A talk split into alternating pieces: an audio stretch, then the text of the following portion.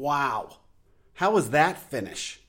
To the very last putt, we had no idea how that baby was going to finish.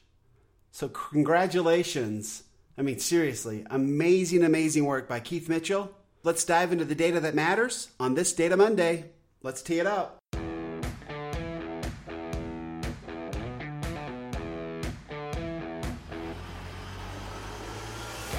Welcome to Data Access Golf, your home for rapid golf improvement.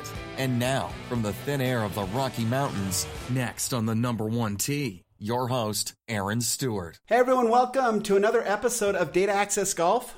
Grateful to have you here on a Data Monday where we get to dive into how Keith Mitchell got it done. And it was, wow, that was super impressive.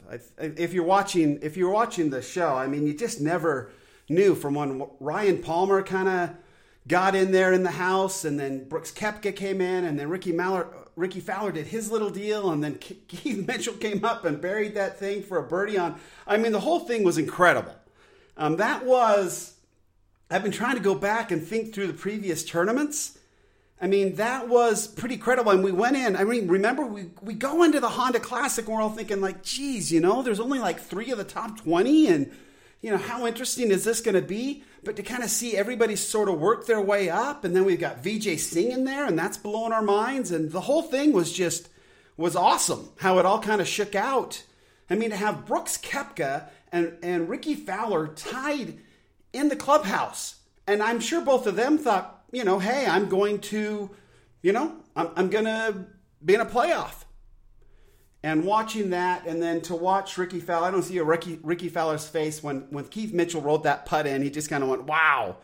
And then both of those guys, Brooks Koepka and Rickie Fowler, to their credit, both went up and congratulated Keith Mitchell. I love that part of it. I know there's some people that think if you're competitors, you should hate each other until till their last breath. That's kind of a, a Karl Malone situation when he played for the Utah Jazz. But that's just, I just love this. I, I think that you can be uh, in golf, we can be so focused in on our own stuff. We don't need to be super competitive with everybody else. In fact, I, I don't necessarily, I don't know. There's definitely something there about being too competitive where you're all up in your head thinking about too much, where if you're, you have to stay in the moment and play outside yourself to play your best golf. And I just love to hear Keith Mitchell talk about how he went out and birdied the, I mean, bogeyed the first two and then said to himself, going back to stuff that he's learned, you know, not today. I am not going to let myself overthink this. I'm going to stay in the moment. I'm going to stay present to what I'm doing and I'm going to work my way through this. And it was brilliant. Really cool. So some of the things, these aren't the data, this aren't data points that I normally dive into, but some of the stuff that I thought was pretty interesting, just kind of looking over his year. One, he's a big hitter. I mean, he hits a, a long way. And I was just looking over his, they always list here on, if you go to PGA, PGAtour.com and go to the player and then go to stats, and if you select the tournament tab, it kind of shows you what they've done in each tournament. So let me just kind of read you the long drives that he's had this year. We'll just go back. Let's see, go we'll just go back a few. So his long drive at the Honda Classic was 323. His long drive at the Genesis Open, which was a mess, right? 323. His long drive at the AT&T Pebble Beach, again a mess at sea level, 326. The Waste Management Phoenix Open, 355 was his long drive. Amazing. Farmers Insurance Open, again tough, sea level, 322. Sony Open in Hawaii, 349. You get the point. He's a big hitter. He hits it a long way. So that's pretty cool. And then then let's go to the other direction. Something too that kind of jumped out at me. His strokes gained putting averages. Um, for this tournament, he averaged 0.220. So he picked up about 20% of one stroke per round on average.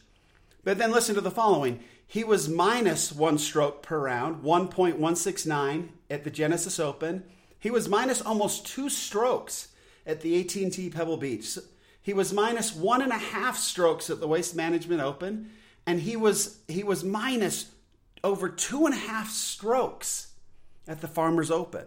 So putting not his strong suit. He'd been negative in the previous previous five tournaments. So to be positive at all in this tournament probably says a lot about why he won. So good stuff, pretty interesting stuff. So let's dive into the. Yeah, you may not have noticed that, but my, my dad came in the office, so I had to stop and talk to him for a little bit, see how he's doing. He's out, he's in his 70s, and he's still out working construction. He just, he's an amazing man. So, anyway, so I wanted to dive back in then to these numbers that matter, the data that matters, and then go right up to our um, our performance benchmarks to see how um, to see how it all shakes out.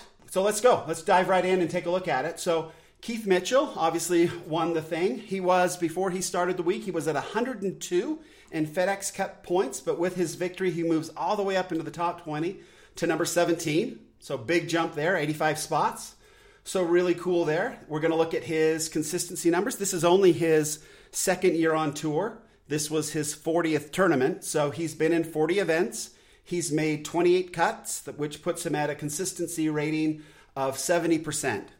Okay, 7 out of 10, which puts him right in Matt Kuchar, 73%, uh, JB Holmes, 71%, kind of puts him right in that realm. Uh, we know Tiger Woods is always leads this pack at 91%. Uh, Dustin Johnson last week, 82% consistency number. So that's how that goes. So great stuff there. Then wanted to jump into. So for the week, let's jump right in and we'll compare that to his 2018 numbers. So he hit uh, driving accuracy, he hit 59% of his fairways, which he hit all of uh, 2018 58%. So only one percentage point better than that. Our benchmark obviously is 55%, so he's right in there. He'd be above that benchmark, and we would say he wouldn't really have to work on his driving.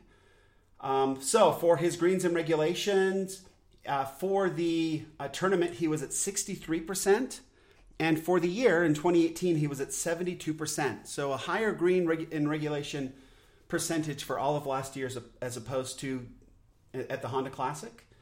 And that right our benchmark for that is 65% so for his tournament he would have been below our benchmark um, but averaged obviously above that for the year in 2018 so a good number there as well.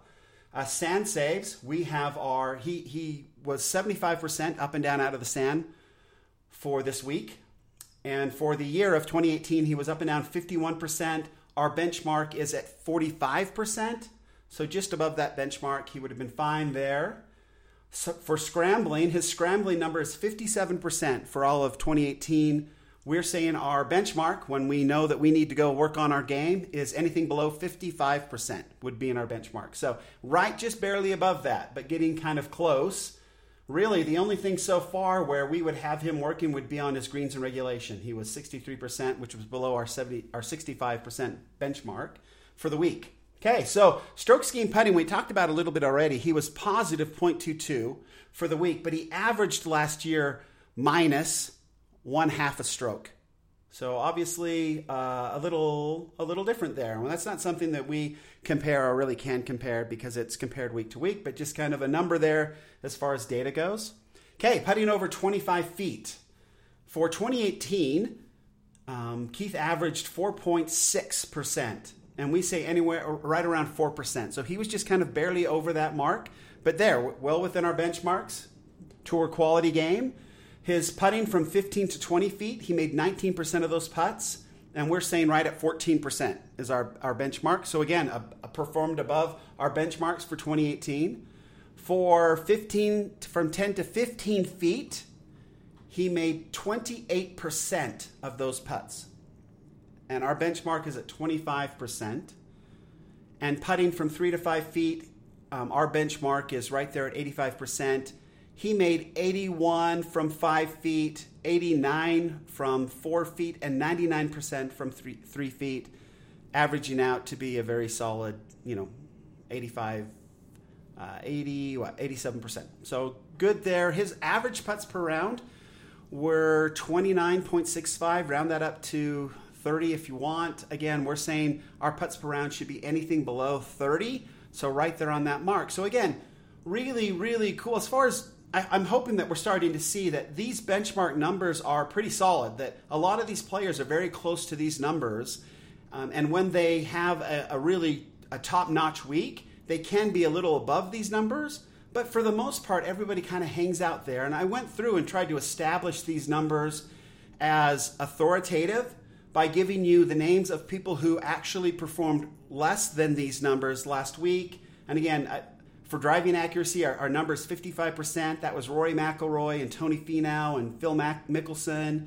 Uh, 65% greens and regulation. Patrick Reed, Jason Dufner. Sand saves below 45% was Bubba Watson and Gary Woodland. Uh, scrambling below 55%, Adam Scott and Gary Woodland. Putting over 25%, less than 4%, Dason, uh, Bryson DeChambeau and Xander Schauffele. Putting from 15 to 20, 15 to 20 feet below 14%. We're talking Jordan Spieth and Henrik Stenson and Justin Rose. Okay, so that's where these benchmarks are. When I talk that these benchmarks are tour quality, that's what I mean. We have got players that we all know and we all love that went on tour that are amazing performers that perform below these benchmarks on average for a year. So if we're able to get our game somewhere near these near these benchmarks, we will have a very consistent and arguably a tour quality game and, and again, making sure that we're playing from the right tees. And, and we can't stress this enough. I mean, the average tour pro, the, the average tour pro hits an eight iron into the green as his approach shot.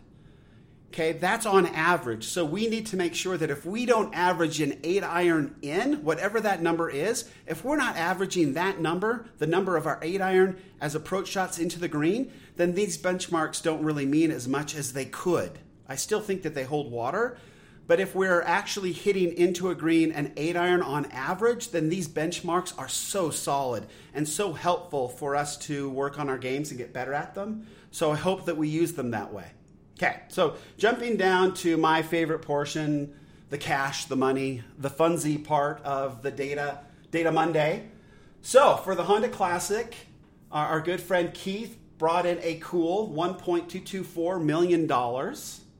His total score, total strokes for all four rounds, 271.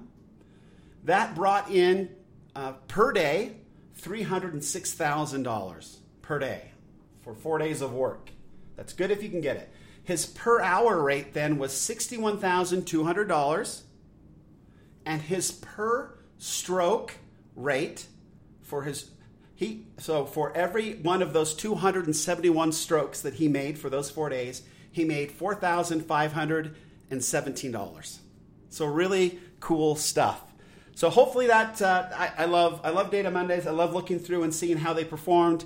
Usually we find one or two stats where they really excelled. This has been the first time when there's really not been one number that's jumped off the page where um, other than I mean sand saves, but I don't know how many sand traps he was in. There's really nothing here that jumps off the page. He just was so good in all these areas. He hit every one of his areas. He was above the benchmark. And so it was a very consistent effort. What we saw, the biggest drastic change in his game was putting. When normally he was losing to the field in strokes gained putting, this week he was just up. It was only 0.2 strokes around, but that's all he needed based on how well he played and all the other aspects of his game in order to get the win done. And it, again, he had to make a pretty tough 14 foot putt on the 18th hole to nip Brooks Koepka and and um, and Rickie Fowler, right? So amazing tournament. That was, I mean, the Honda has to be thrilled because they kind of got screwed in the schedule, but to have a finish like that, that was just a feel good, and they deserved it. The Bear Trap, the whole thing, that course is great, and hopefully next year we I hope every tournament can be like that because that was incredible to watch to the very last minute. It's very rarely I can say that my wall, my wife was enthralled as we watched the end of the tournament, but she was right there and and was hurting with all the guys that was missing when when uh, Vijay Singh's ball kind of rolled. She, she she's not a big fan of Vijay Singh, but she felt bad for him when his ball kind of rolled in the water and he knew that that was going to be it for him. So great tournament, great fun. Hopefully everybody enjoyed it.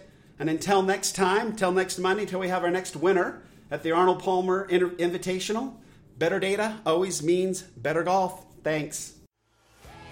Thanks for listening to Data Access Golf with Aaron Stewart. Check us out online at dataaccessgolf.com, and we'll see you on the next episode.